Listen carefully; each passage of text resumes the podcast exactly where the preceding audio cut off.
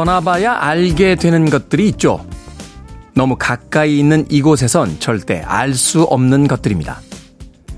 불빛이 번쩍이는 빌딩 숲이 그리워지고 잔소리하는 누군가가 보고 싶어지며 무료한 일상이 사실은 평화였다는 것을 깨닫기 위해 우리는 끊임없이 어디론가 떠나고 싶어 하는지도 모르겠습니다. 차창 밖으로 보이는 삶이 진짜 삶이 될 수 없다는 것을 알기 위해 우리는 끊임없이 떠나고 돌아옵니다. 터미널과 공항에 북적이는 사람들을 보며 때때로 삶은 짓궂은 농담 같다고 생각했습니다. 12월 17일 토요일 김태현의 프리웨이 시작합니다.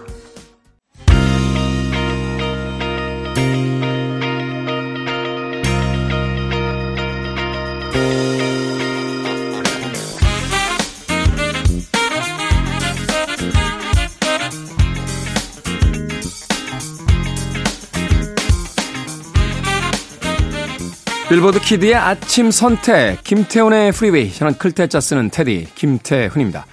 오늘 첫 곡은 1990년 빌보드 핫백 차트 9위에 올라있던 조지 마이클의 Freedom 듣고 왔습니다. 자, 여러분 덕분에 나흘간의 휴가 잘 마치고 돌아왔습니다. 그동안 Freeway를 맡아주신 김재동 씨에게도 감사하다는 인사 꼭 전해드리고 싶습니다. 자, 12월 17일 토요일입니다. 1부는 음악만 있는 토요일로 꾸며드립니다. 1970년대, 80년대, 90년대로 이어지는 빌보드 핫백 차트의 히트곡들을 중심으로 선곡합니다. 자, 지금으로부터 50년 전, 40년 전, 30년 전에는 과연 어떠한 음악들이 그 당시의 젊은이들 또 대중들에게 사랑을 받았는지 일부를 통해서 직접 확인해 보시길 바라겠습니다. 그리고 2부는요, 북구북구로 꾸며드립니다. 북칼럼니스트 박사씨, 북튜버 이시안 씨와 함께 책 한 권을 읽어보는 시간. 오늘은 또 어떤 책을 읽어볼지 잠시 후에 만나봅니다. 청취자들의 참여 기다립니다. 문자번호 샵 1061, 짧은 문자 50원, 긴 문자 100원, 콩으로는 무료입니다. 여러분은 지금 KBS 2라디오 김태훈의 Freeway 함께하고 계십니다.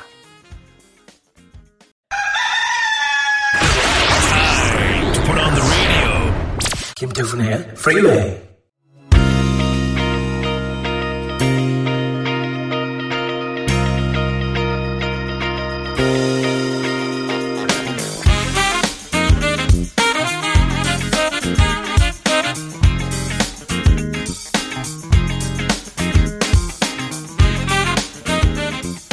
음악만 있는 토요일 세 곡의 노래 이어서 듣고 왔습니다. 1984년도 빌보드 핫백 차트 이번 주 6위에 올라있던 폴 맥카트니의 No More Lonely Nights 그리고 71년도 같은 차트 7위에 올라있던 브래드의 Baby I'm a Want You 그리고 75년도 역시 같은 차트 2위에 올라있던 The Staples Singers의 Let's Do It Again까지 세 곡의 음악 이어서 들려드렸습니다. K124134935님 결혼할 때 남편에게 프로포즈를 못 받은 게 한이 됐는데 꿈에서 다이아몬드 반지를 받는 꿈을 꿨습니다. 현실이었으면 좋겠습니다. 현실이었으면 얼마나 좋을까요? 네. 다이아몬드 반지도 사이즈가 있지 않습니까? 사이즈?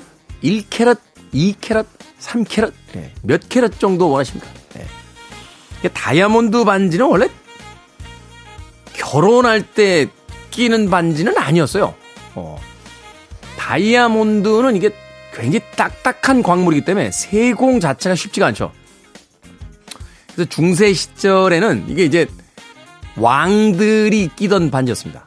그러니까 왕권을 상징하는 거였어요. 왕권. 절대로 깨어지지 않는 절대 불변의 어떤 왕권 이런 걸 이제 하는 거였는데 중세 봉건 시대가 무너지고 이제 근대화되면서 왕들이 없어졌잖아요. 그 이제 다이아몬드를 팔던 사람들이 고민에 빠진 겁니다. 이거 어디다 팔지? 그래서 결혼식 할때 네, 절대로 깨어지지 않는 맹세. 그래서 다이아몬드를 팔자. 그래서 다이아몬드를 팔기 시작한 겁니다. 다이아몬드는 채굴되는 것의 거의 대부분은 어, 창고에 있대요. 가격 조정을 하기 위해서. 너무 많이 풀면 가격이 떨어지니까. 심지어 이제 아프리카 지역에서 이 다이아몬드를 채굴할 때 예, 많은 그 어린아이들을 어, 노동력으로 동원하는 바람에 blood diamond라는 오명도 있습니다. 아, 아프리카인들의 어떤 피로 얼룩져 있는 다이아몬드다. 예쁘긴 하죠. 네, 그런데. 뭐라고 멘트를 못하겠네요. 네. 평상시에 제가 가지고 있는 신념은 있는데, 또 그건 제 신념일 뿐이지, 네, 또 이걸 원하시고 좋아하시는 분들에게 제가 뭐 그렇게 대단한 사람이라고. 네. 다이아몬드 반지를 받는 꿈이 현실이었으면 좋겠습니다. 하는 K124134935님에게 그런 현실이 곧 다가오길 예, 바라보겠습니다. 자, 86년도로 갑니다. 빌보드 핫백 차트 이번 주 2위에 올라있던 뱅글스의 Walk Like an Egyptian 그리고 80년 이번 주 빌보드 핫백 차트 18위에 올라있던 디보의 Whip It까지 두 곡의 음악 이어집니다.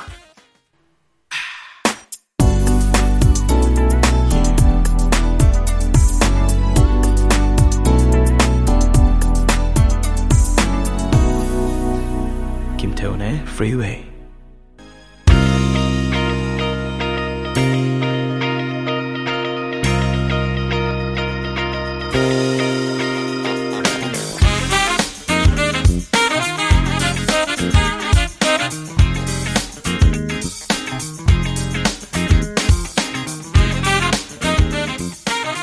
빌보드 kid의 아침 선택 KBS 2라디오 김태훈의 Freeway 음악만 있는 토요일 함께하고 계십니다.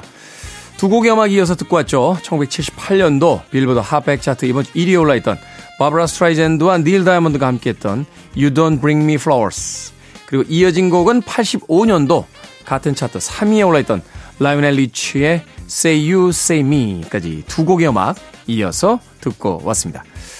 9151님 색깔이 확실히 있는 태디 저랑 반대라 멋져 보이고 목소리 또한 끌리네요. 매력 있습니다. 전 그런 태디가 좋아요. 감사합니다. 저랑 반대쪽에 계시면 음, 어떤 색깔이신지 궁금하네요. 그리고 저는 어떤 색깔입니까? 네. 사람을 색깔 이제 색깔이란 게 여기서 이제 캐릭터를 이야기하는 거죠. 뭐 칼라를 이야기하는 건 아니고 어. 색깔이 확실하게 있나요? 네. 잘 모르겠습니다.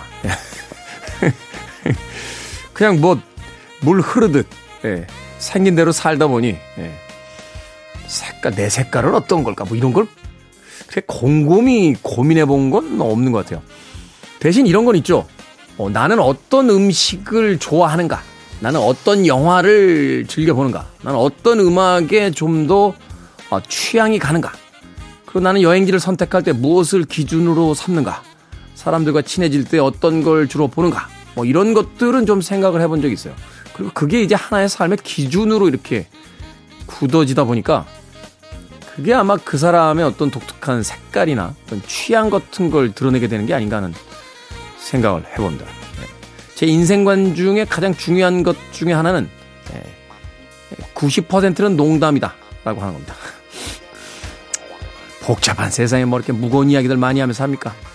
그저 옆 사람과 잠시 깔깔거릴 수 있는 즐거운 농담이 더 많아졌으면 좋겠다 하는 생각 해보게 되는군요. 아, 9151님은 진지하신 분이군요. 어? 말의 90%가 진지한 이야기를 하시는 분이었군요. 농담의 숫자를 좀 늘려보시죠. 삶이 조금은 더 가벼워집니다. 자, 1995년도 빌보드 핫백 차트 이번 주 13위 올라있던 Blue Something의 Breakfast at, at Tiffany 그리고 98년도 역시 같은 차트 17위에 올라있던 이글아이 체리의 Save Tonight까지 두 곡의 음악 이어집니다. listening to one of the best radio stations around. You're listening to 김태훈의 Freeway. 빌보드 kid의 아침 선택 KBS 2 라디오 김태훈의 Freeway 함께하고 계십니다. 1부 끝곡은 1997년도 빌보드 핫백 차트 이번 주 2위에 올라있던 리안 라임스의 How Do I Live 듣습니다. 전 잠시 후 2부에서 뵙겠습니다.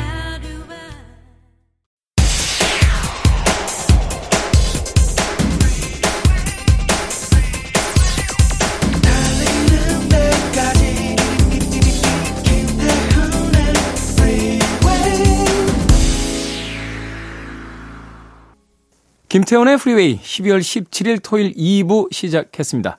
2부 첫 곡은 스티브 바라캇의 Rainbow Bridge 연주곡으로 감상하고 오셨습니다. 자, 2부는요, 예고해드린 대로 잠시 후 북구북구로 꾸며드립니다. 북튜버 이시한 씨, 북칼럼니스트 박사 씨와 함께 오늘은 또 어떤 책 이야기를 만나볼지 잠시 후에 만나봅니다.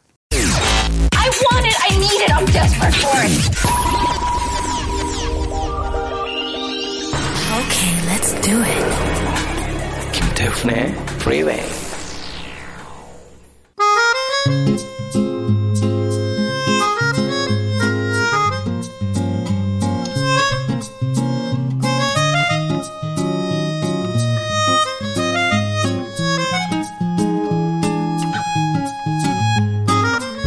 이런 계절이야말로 방콕하고 책 읽기에 좋은 시즌이죠. 북구북구 북튜버 이시안 씨, 북칼럼니스트 박사 씨와 함께합니다. 안녕하세요.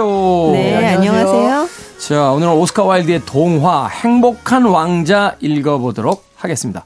도리언 그레이의 초상을 읽으면서 작가를 잠깐 소개한 적이 있지만 또 그때 못 들으신 분들이 계시니까 이 오스카 와일드라고 하는 이 작가 아, 좀 소개를 간략히 다시 한번 해 주신다면. 네. 이 아일랜드의 시인이자 극작가죠. 그러니까 어떤 그럴듯한 말을 써도 그 뒤에 오스카 와일드라는 서명을 넣으면 된다라는 말을 듣는 명언 제조기이기도 합니다. 아주 그 도발적이면서 시대에 그 어떤 화두를 던지는 그렇죠. 네, 그런 이야기를 참 많이 남겼어요. 어떤 분은 그런 얘기도 했어요. 내가 아무리 멋진 말을 해도 그거 아마 뒤에다 오스카 와일드 해서 돌아다닐 테니까 뭐 소용이 없다. 뭐 이런 말을 하기도 했었는데요. 뭐 짤막한 홍보를 하자면 이 오스카 와일드의 명언을 가지고 에세이를 쓴 책이 있죠. 네. 치킨의 다리가 하나라도 웃을 수 있다면이라는 책인데 제가 아, 썼습니다. 네. 아, 그렇군요. 오스카 와일드를 특별히 또 사랑하는 사랑합니다. 네. 박사 씨. 오스카 와일드 그럼 과연 어떤 작가입니까? 네. 이 저명한 부모님 밑에서 문화적 영향을 듬뿍 받고 자라났어요. 이 더블린 트리니티 칼리지와 옥스퍼드 대학 모들린 칼리지에서 고전 문학을 공부를 했는데요. 굉장히 게을렀다라고 유명한데 고전학 성적은 좋았다고 합니다. 음, 게을른 천재, 게으른 천재형이군요. 네, 그 소설이나 시 등의 다양한 장르를 썼는데 그 중에 유명해진 건 희곡이었어요. 음. 그 윈더미어 부인의 부채나 이상적인 남편, 진지함의 중요성 같은 작품이 인기를 끌었고요. 이 우리나라에서 인기를 끌었던 건 동화와 소설입니다. 네. 이 행복한 왕자나 욕심쟁이 거인 같은 경우는 아마도 어렸을 때 한 번씩은 다 읽어보시지 않았을까 싶어요. 사실 오스카 와일드의 작품이라고 기억에 남아 있지는 않습니다만 동화는 네. 오스카 와일드의 동화라든지 좀 간략한 이렇게 단편들은 거의 다 우리가 한번 이야기로나마 들었던 그런 기억이 나요. 네, 맞아요. 참 이상한 게 뭐 그림이나 안데르센 같은 작가들은 그 작가 이름들이 이렇게 좀 전면에 나온 경향이 있는데 네. 오스카 와일드 작품들은 아 그 사람이 그걸 썼어라는 생각 얘기가 되게 많이 저도 사실은 처음 다시 아, 어리돼서 네. 있구나 그랬습니다. 부사가 네. 붙죠. 설마 그 사람이 그 사람이 이렇게 잔잔한 동화를 썼다고? 아마 그런 이미지 때문일 것 같은데요. 네. 뭐 사실 우리가 지난번에 다뤘던 도리언 그레이 초상 같은 경우는 오스카 와일드스럽기는 했었죠. 가장 네. 오스카 와일드스럽다고 볼 수 있겠죠. 그렇죠. 어. 이 당대의 대표적인 유미주의자, 탐미주의자라고 하죠. 그 달변과 독특한 차림새로 조롱의 대상이 되기도 했지만 본인은 전혀 개의치 않았던 것 같고요. 네. 오히려 좀 그 인기를 즐기는 쪽에 가까웠고요. 근데 아쉽게도 말년이 참 불행했습니다. 음. 이 동성애 사건으로 2년간 노동 금고형 처분을 받고요. 출소 후에도 건강도 나빠지고 경제적으로 파탄이 나서 이 뇌수막염으로 겨우 46세 사망을 했습니다. 네. 그 말년에 굉장히 그 가난을 겪었고 또 네. 원래 결혼도 한 상태였잖아요. 결혼했고 어. 아이들도 있었죠. 그런데 그 아이들과도 이제 만날 수 없는 그런 어. 상황이 됐죠. 이혼을 당하고. 네, 네. 그런 상황이 됐었던. 그 젊은 날 전성기 물론 이제 오스카 와일드가 그 전성기라고 부를 시절은 별로 없었던 것 같아요. 작품이 이렇게 많이 팔렸던 작가는 아니니까. 작품 때문에 유명했다기보다는 정말 말 그대로 그 attitude와 막 네. 이런 그 패션, 네 패션 이런 것들 때문에 되게 유명했었고요. 사교계에서 굉장히 인기가 있었죠. 네. 저도 하나 기억하는 이 오스카 와일드의 명언이 있어요. 유행은 얼마나 천박한가, 6개월마다 바뀌지 않는가. 하면서 무슨 이야기인지 잘 모르겠습니다. 제가 그 네. 썼던 책에서 가장 인기 있었던 사람들이 좋아했던 명언은 뭐였냐면 사람들은 젊었을 때는 돈이 최고인 줄 안다.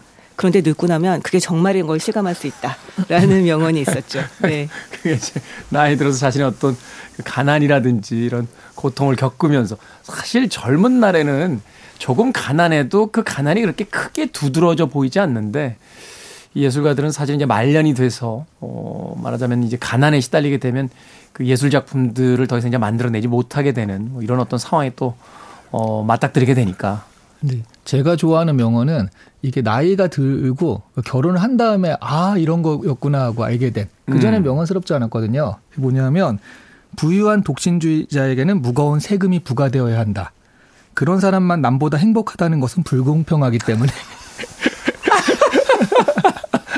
아 뭐죠? 결혼 안 한 사람은 이해할 수 없는 말인가요? 전 이해 잘 안 되는데요. 부, 부유한 부유한이 중요한데 부유한 독신주의자. 잠깐만요. 이야기 그 이야기를 이샤 씨가 하는 동안 아, 바깥에 있는 민영 피장 저랑 눈이 딱 마주쳤는데 둘이서 입가에 미소가 슬며시 올라. 그 이해가 된다는 것 자체가 네. 거기까지만 네. 하도록 하겠습니다.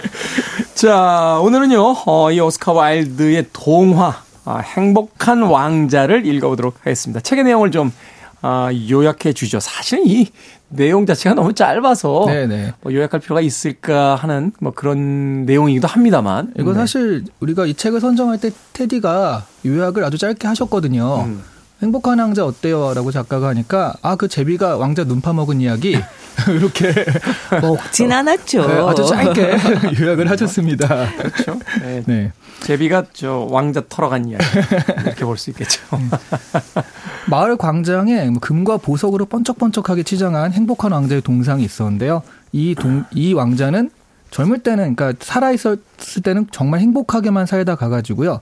그 사람들이 행복한 왕자라는 이름을 붙일 정도로 그렇게 좋은 생을 살았는데 동상이 되어서 위에서 세상 돌아가는 것을 보게 된 다음에 아 세상이 이렇게 힘들고 가난하고 어렵구나를 알고 뒤늦게 참여하는 그런 왕자였어요. 그러다가 이게 또 이 제비도 좀 이상한데 갈대를 사랑했다가 음. 갈대와 그 논일다가 이집트로 가는 타이밍을 놓치고 뒤늦게 남쪽 나라로 가는 제비가 그 왕자 밑바닥에서 그러니까 밑 발치에서 하룻밤을 청하려고 하는데 왕자가 제비에게 부탁을 해요. 아픈 아이한테 또 가난한 재단사한테 또 어머니가 병들어 고민하는 소년 아니면 성냥팔이 소년 이런 음. 소녀 이런 사람들한테 자기의 몸에 있는 금과 보석 뭐 눈에 있는 사파이어 이런 것들을 빼가지고 그 갖다 주라라고 하는데 처음에 제비는 왕자의 부탁을 받고 아 이거 남쪽으로 돌아가야 되는데 하룻밤만 그러면 하고 딱 갖다 주는데 그런 행위 자체에서도 제비가 약간 어, 어 이거 괜찮은데라고 느꼈나 봐요. 네. 착한 일을 한다라는 그런 느낌 때문에 그러면서 이제 왕자가 눈을 갖다 주라. 그러니까 눈이 안 보이고 이런 그 왕자의 좀 감명을 받아가지고 결국 왕자를 끝까지 도우려다가 돌아가는 타이밍을 놓쳐서 동사하게 되죠. 음. 그리고 왕자도 이제 보석을 다 없어졌으니까 금박까지 다 떼어진 상태라서 볼품이 없어지니까요. 사람들이 어 저기 볼품 없어졌다라고 하면서 불길 속에 녹여 버려서 근데 심장만은 녹지 않거든요. 나중에 그 왕자의 심장과 제비의 시체가 쓰레기통에 버려집니다. 천국에서 신이 천사에게 그 명령을 하는데 지상의 도시에서 가장 존귀한 것 두 개를 가져오라라고 해서 그 천사가 그 녹슨 심장과 그리고 제비의 시체를 가져가니까 신이 굉장히 흡족해하며 잘 가져왔다라고 칭찬하고 왕과 제비를 아 그 왕자죠 왕자와 제비를 천국에서 영원히 사는 축복을 내렸다라는 아름다운 결말입니다. 네. 심청전 읽는 듯한. 그러니까 남을 위한 어떤 희생을 통해서 그 희생의 가치가 이제 결국은 행복으로 이어지게 되는 네. 이제 그런 어떤 구조를 가지고 있으니까 이제 전형적인 어떤 동화의 구조를 가지고 있다. 네, 네 오스카 와일드답지 않게 그 동화들 보면 굉장히 좀 교훈적으로 끝나는 경향이 있죠. 그럼에도 불구하고 그 과정에서의 어떤 그 참혹함 같은 거는 맞아요. 사실은 그 오스카 와일드스럽다라는 생각을 해보게 되거든요. 네, 네. 어. 그리고 또 오스카 와일드가 썼기 때문에 사람들이 해석을 막 갖다 붙이는데 그렇게 아름답게 해석하지만 않는 것 같아요. 음. 이 사람의 평소 언행과 생각을 보면 하는 음. 식으로. 그렇죠. 네. 음. 특히나 앞서 설명을 해주셨는데 이제 갈대와 노닐다가 이집트로 가야 될 그 타이밍을 놓친 제비. 네. 바로 오스카 와일드 자신을 이야기하는 듯한 그런 기분도 들어요. 그러니까 정말로 예술을 위한 예술이라고 하는 이 탐미주의, 어, 예술주의자로서의 어떤 자신의 그 철학을 확고히 이 내뱉었던 그런 인물인데 바로 그 제비의 어떤 아주 짧은 에피소드 하나가 바로 그 오스카 와일드의 한 단면을 보여주고 있는 것 같습니다. 자, 오스카 와일드. 이런 동화를 쓴 이유가 있겠죠, 분명히? 저는 사실은 이 동화를 어렸을 땐 진짜 몰랐어요. 어렸을 때 아마 좀 요약본을 보기도 했을 것 같아요. 네. 뭐 이거 워낙 짧기도 하지만 또 그걸 굉장히 더 짧게 해서 뭐 그림책으로 만든 그런 것들을 보지 않았을까 싶은데 사실 A4 용지 한 장 정도면 이거 다 요약해서 쓸 수 있어요. 그리고 그렇죠. 또 누구나 읽었을 때 요약본이 아니라 그냥 전문인 것처럼 또 이야기할 수도 있고. 네. 네, 네. 근데 지금 다시 그러니까 어른이 돼서 읽어보니까 굉장히 좀 탐미적인 부분들이 있더라고요. 이 행복한 왕자에 대한 묘사도 그렇고요. 제비가 자기가 이제 그 이집트 이집트를 가려고 한다면서 이제 왕자에게 이집트에 대한 설명을 하는 게 여러 차례가 나옵니다. 네. 그런데 그 장면들이 되게 아름다워요. 뭐 예를 들어 이런 거죠. 이집트에서 친구들이 저를 기다려요. 내일 친구들은 제2폭포까지 날아갈 거예요. 거기 골풀 사이에 하마가 누워 있고 거대한 화강암 왕자에는 mem논 신이 앉아 있죠. 멤논은 밤새도록 별들을 지켜보고 샛별이 빛나면 기쁨에 찬 외마디 탄성을 내뱉고는 침묵한답니다. 정오가 되면 노란 사자들이 물을 마시러 강가로 내려와요. 사자들의 눈은 초록빛 녹주석과 비슷하고 사자들의 포효는 폭포수가 쏟아지는 소리보다도 요란하지요. 이런 식으로 이제 계속 설명을 하는데요. 네. 굉장히 아름다운 장면들이 계속 그 이미지들이 이제 그 곳곳에 숨어 있는 그런 작품이더라고요. 그렇죠.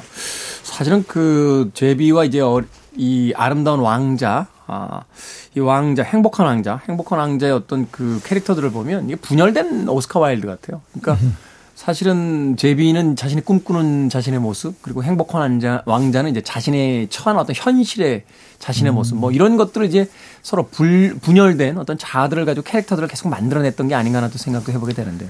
저는 사실 이게 그 두 가지로 왜 이런 걸 썼을까에서 이제 사람들이 보는 것과 오스카 와일드 자신의 생각을 두 가지 생각을 해봤는데 오스카 와일드가 그 말씀하신 분열된 거라고 했는데 저는 행복한 왕자 쪽에 조금 더 가깝지 않았나 하는 생각.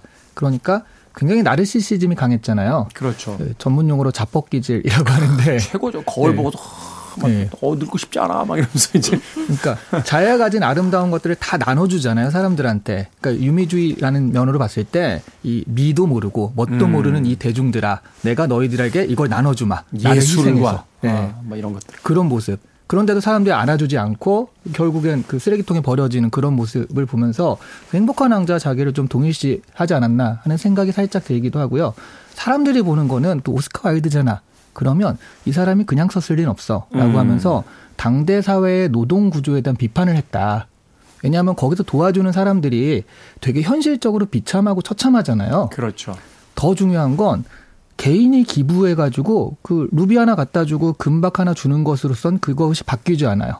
그러니까 이런 사회 구조는 개인의 그런 선행이나 이런 거는 절대 바뀌지 않는다. 음. 결국 그냥 죽고서 너네들은 그 이 사회 구조를 바꾸는데 아무런 역할도 할 수 없어. 몇 명 가지고는 그런 것들을 또 이렇게 비판한 것은 아닌가라고 연구자들은 보고 있다고 하죠.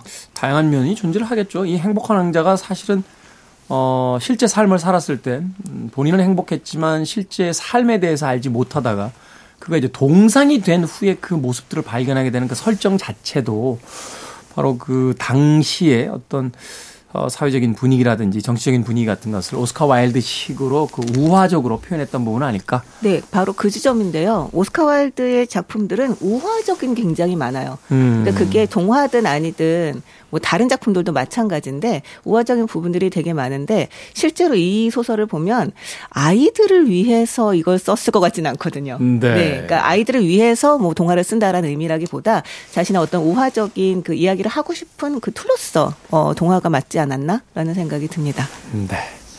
음악 한 곡 듣고 와서 어, 계속해서 오스카 와일드의 행복한 왕자 읽어보도록 하겠습니다. 어, 이 책의 내용과 같은 가사를 지닌 노래예요. 어, Prince Ital Joe featuring Marky Mark의 Happy People 듣습니다. Prince Ital Joe featuring Marky Mark의 Happy People 듣고 왔습니다. 빌보드 키드의 아침 선택 KBS 2라디오 김태훈의 프리웨이 북구북구 박사씨 이시안 씨와 함께 오스카 와일드의 행복한 왕자 읽어보고 있습니다. 자, 이 오스카 와일드의 행복한 왕자를 읽어보면 물론 이제 메인 캐릭터는 왕자와 제비긴 합니다만 그 이외에도 다양한 캐릭터들이 등장을 합니다. 그 캐릭터들을 좀 소개를 해주시고 또 인상적인 캐릭터에 대한 이야기를 해주시면 이 책이 가지고 있는 네. 어떤 내용에 대한 것을 이해하기에 좀 더 어, 편해질 것 같은데요. 저는 사실 다른 캐릭터는 정말 스쳐가듯 나오기 때문에 네. 제비의 좀 다른 면에 대해서 다른 면이라기보다는 오스카 와일드니까 이렇게 해석해 볼 수도 있지 않나 하는 게 제비가 일단 정상적이진 않잖아요. 그러니까 제가 이야기했을 네. 때 그 오스카 와일드의 분열된 자아라니까요. 놀다가 때를 놓치잖아요. 네. 저 약간 동의합니다. 네. 갈, 갈대랑 놀다가 갈대와 네. 같이 이집트로 가자 하니까 갈대가 아직 뽑히는 순간 죽는 게 갈대인데 음. 난안 가 그러니까 너 나를 가지고 놀았구나 그치, 이러면서 그러니까. 혼자서 가버리는 그 약간 갈대 아 그러니까 제비가 좀 사회 부적응자 같은 느낌이에요. 제비라는 설정도 그렇잖아요. 수많은 조류 중에 제비를 제비가 네. 이제 연미복의 상징이잖아요. 이 뒤로 이렇게 그 말하자면 정장 가장 아름다운 예복을 이제 상징하는 네. 그런 어떤 또 새이기도 하니까. 네. 그래서 무리해서 인정받지 못하고 떨어져서 갈대랑 놀다가 그러니까 사회 부적응자 무리해서 이제 떨어진 그런 사람인데 왕자를 만나면서 제비를 알아주잖아요. 음. 너는 사회에 정말 쓸모가 있는 사람이다. 나의 이 일을 해주는 사람이다. 유슬리스한 사람이 아니다. 이런 음. 식으로 하니까 이 제비가 목숨까지 바쳐가면서 그 왕자한테 헌신하는 이야기. 요렇게도 좀 읽히더라고요. 속았어. 그러니까요. 아 근데 저도 이 캐릭터 여럿이 등장하긴 하는데 다른 캐릭터들이 정말 생각나지 않는 이유가 여기 나온 다른 캐릭터들은 굉장히 납작해요. 그냥 음. 시장은 시장으로서 뭐, 뭐 하는 사람으로서 할 만한 되게 편협한 관점들을 보여주고 있고요. 네. 되게 약간 배경이나 도구 같은 느낌이 있는 반면에 이 왕자와 제비는 굉장히 입체적인데 그 중에서도 제비가 굉장히 입체적인 캐릭터로 그 려지고 있습니다. 아까 말씀하셨듯이 정말 아, 제비야말로 이미주의자가 아닐까 싶은데 네. 이 갈대한테 반한 것도 그 갈대의 나긋나긋한 허리에 반해가지고 당신을 사랑해도 될까요? 이러면서 이제 막 엉기거든요. 근데 갈대가 그게 허리를 굽혀 인사를 했다. 그래서 주저앉았다. 뭐 이렇게 얘기를 하기도 하고요. 음. 그리고 처음에 왕자를 만났을 때도 왕자가 눈물을 흘리는 게 너무 아름답기 때문에 이제 딱 시선을 빼앗기게 됩니다. 네. 그런데 왕자가 막 자기 절절한 자기 고백을 해요. 정말 걱정 없이 뭐 살다가 이렇게 보니까 이 시내를 동상이 돼서 시내를 내려다 보니까 다 너무 불행하게 살고 있다. 이 얘기를 하는데 그 이야기 자체는 사실 별로 관심이 없고 아니 순금이 아니고 도금이었단 말이야? 라고 놀라는 장면이 나옵니다. 실망한 장면이 나옵니다.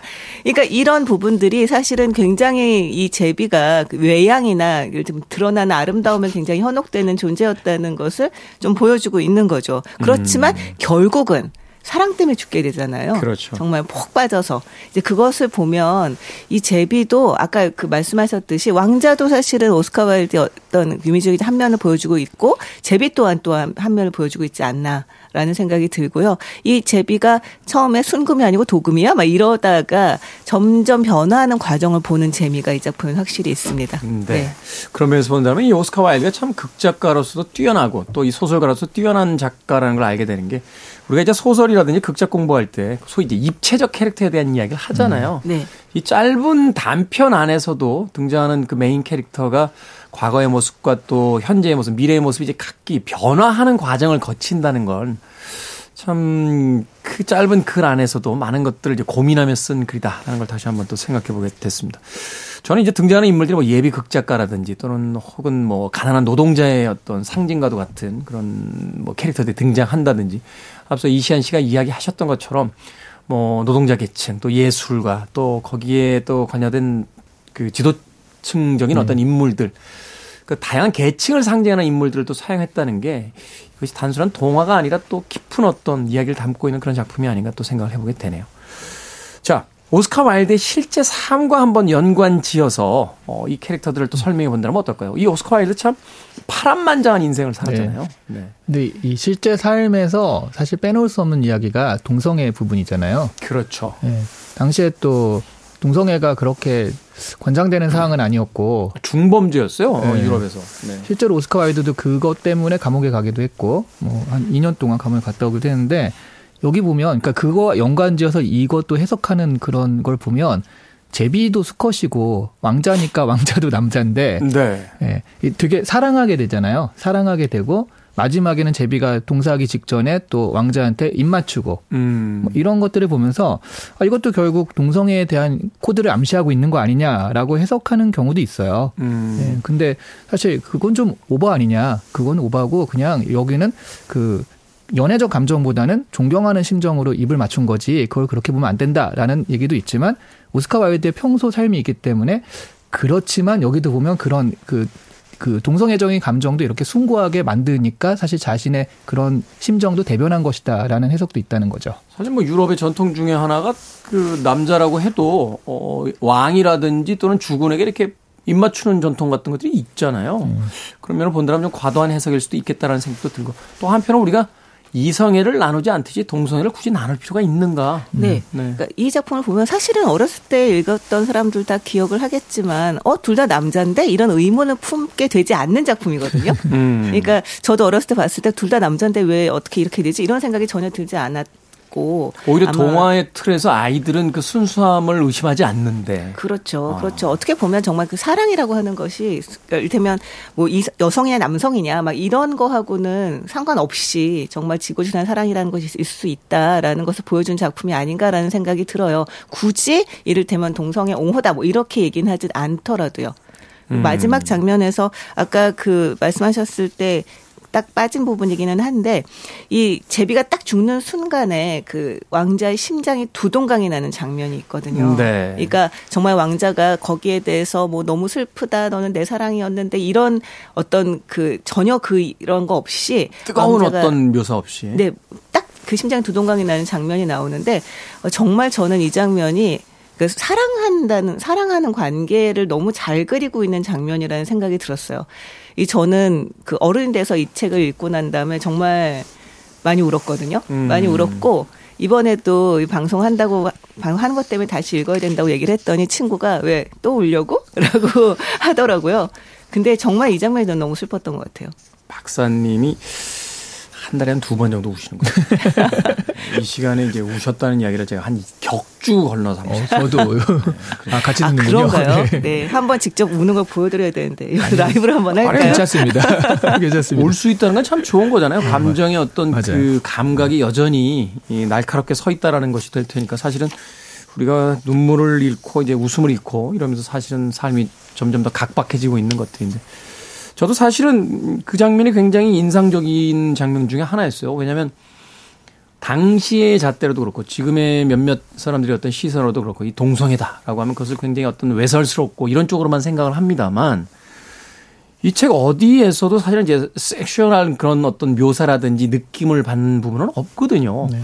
그저 이 두 사람의 사랑이 얼마나 숭고하고 또 그 사랑을 통해서 누군가를 도우려고 하는 것 그런 장면들이 계속해서 등장할 때 어, 정말로 어린아이의 마음으로 이 동화를 읽게 됐을 때 그런 어떤 어색함이라든지 낯설음을 느끼지 않게 되는데 오히려 어, 어른이 돼가면서 그런 것들에 대한 어떤 편견과 오해가 어, 오히려 더 많아지는 건 아닌가 하는 생각을 다시 한번 해보게 됐습니다. 이 부분, 그러니까 오스카 와일드의 네. 삶을 생각하고 난 다음에 이 부분이 더 저는 좀 슬펐던 부분이 뭐였냐면 네. 오스카 와일드가 동성애로 이제 그 중형을 받게 된 거에는 사실 이게 굉장히 뭐 지구전 사랑에 기반했다기보다는 이 상대였던 남자한테 이용당한 면이 있었어요. 이 상대였던 남자가 자기 아버지하고 싸우는데 오스카 와일드를 이용하려고 했고 네. 그 아버지하고 싸우다가 결국은 감옥에 가게 된 거였거든요. 음. 그러니까 굉장히 어떻게 보면 배신에 가까운데 이도 돌아오고 난 다음에 출소하고 난 다음에 다시 그 남자를 만납니다. 그러니까 주변 사람들이 왜 걔를 다시 만나냐라고 이제 얘기를 했더니 오스카 와일드가 나는 사랑받는 게 너무 필요한 사람이다라는 얘기를 해요. 음. 그걸 보면서 아 이 사람은 진짜 뭐 이렇게 대등한 관계에서의 어떤 깊은 사랑 이런 것보다 본인이 사랑받는 것 정말 이이 사람에 푹 빠져 있는 것이 너무 중요한 사람이었구나라고 하는 것 때문에 저는 좀 그것도 되게 슬펐었거든요. 네. 예술 지상주의자, 유미주의, 또 사랑이 모든 가치에 앞선다는 것을 스스로의 삶으로서 또 보여줬던 오스카 와일드의 작품 행복한 왕자 읽어보고 있습니다. 자, 음악 한 곡 듣고 옵니다. 1979년도 세계 아동의 해 기금 마련을 위해서 유니세프 자선 콘서트에서 불려진 곡이에요. 아바입니다. Chiquitita.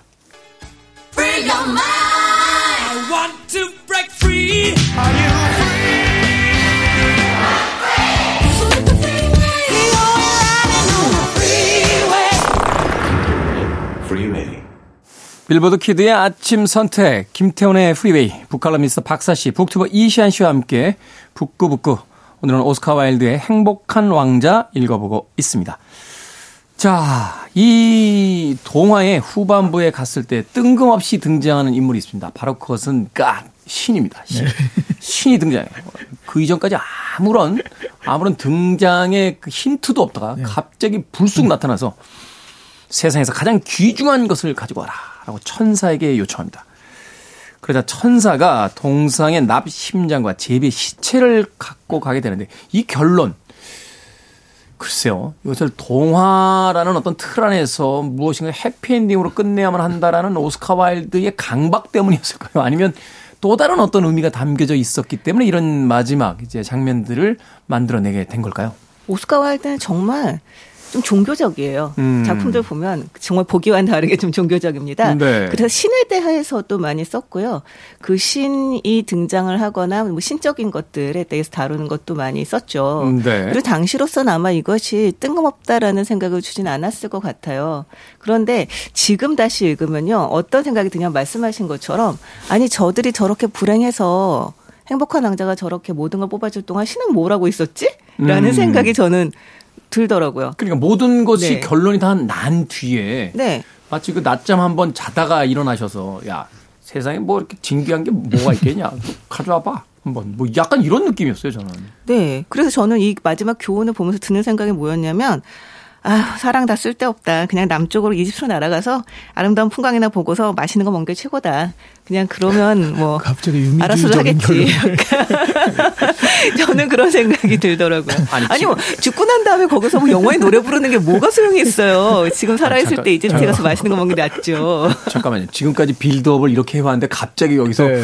갑자기 여기서 어떻게 센터링을 올리면 헤딩 슛이라도 한번 해주셔야지 빌드업을 이렇게 했는데 갑자기 백패스를 하시는 경우는 아니 정말 너무 슬프거든요. 아니 여기에서 이야기 속에서 저는 사실은 어렸을 때 인어공주는 정말 미친 듯이 울면서 봤던 기억이 나거든요. 네. 동화들 보면 좀 슬픈 동화들이 있잖아요. 슬프다 못해 잔혹스럽죠. 그렇죠. 그런데 행복한 왕자는 사실 그런 느낌이 없었어요. 어렸을 때 봤을 때는. 음. 근데 지금 보면 와 이거 정말 너무 슬프다 이 생각을 하게 돼요. 왜냐하면 왕자가 자기 물테면 검집에 있었던 뭐, 뭐 보석을 이제 갖다 달라 이건 괜찮은데 자기 눈을 뽑아서 갖다 주라고 얘기를 하니까 제비가 사랑하는 왕자님 저는 그건 못하겠어요. 라면서 막 웁니다. 음. 정말 그걸 어떻게 할 수가 있겠어요. 그런 장면들, 그런 장면들이 빼곡하게 들어있는 어떤 슬프고 불행한 장면들이 있다가 말씀하신 것처럼 마지막에 신이 나타나서 그래?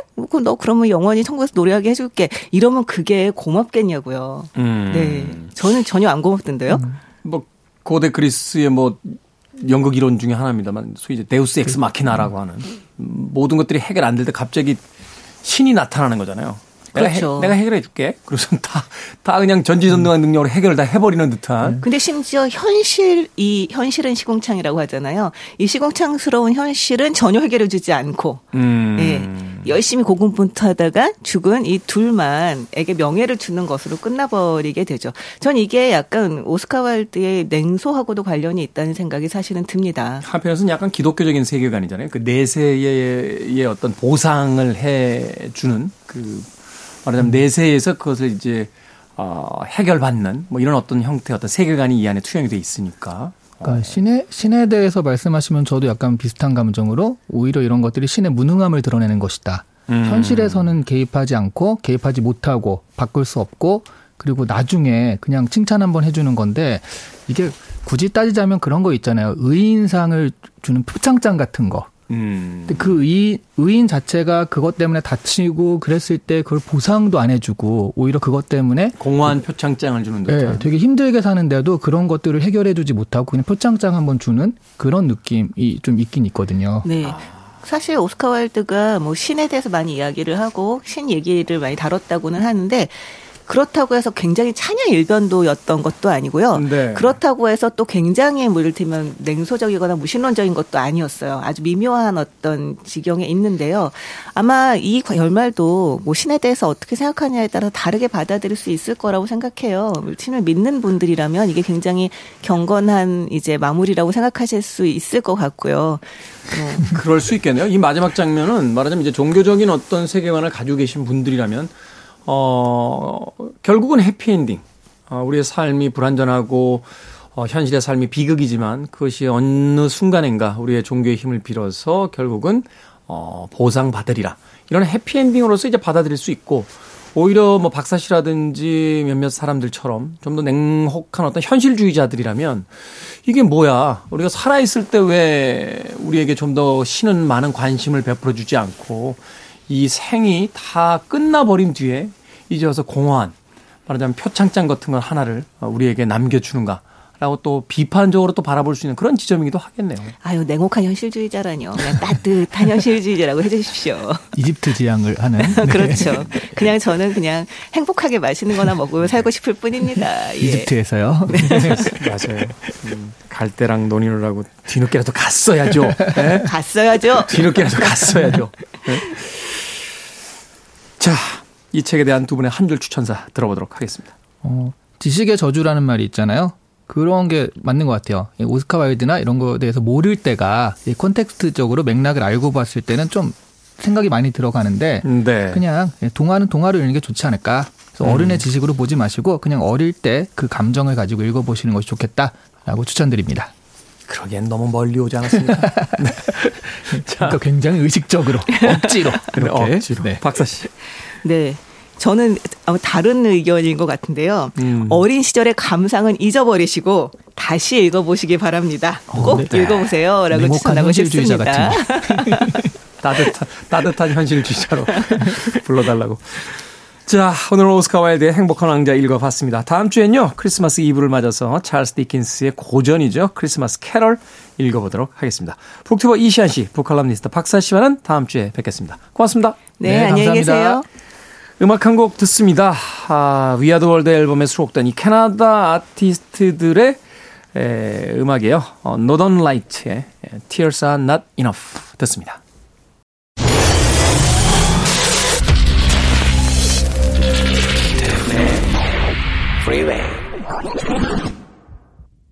KBS 2라디오 김태훈의 프리웨이 오늘 방송 여기까지입니다.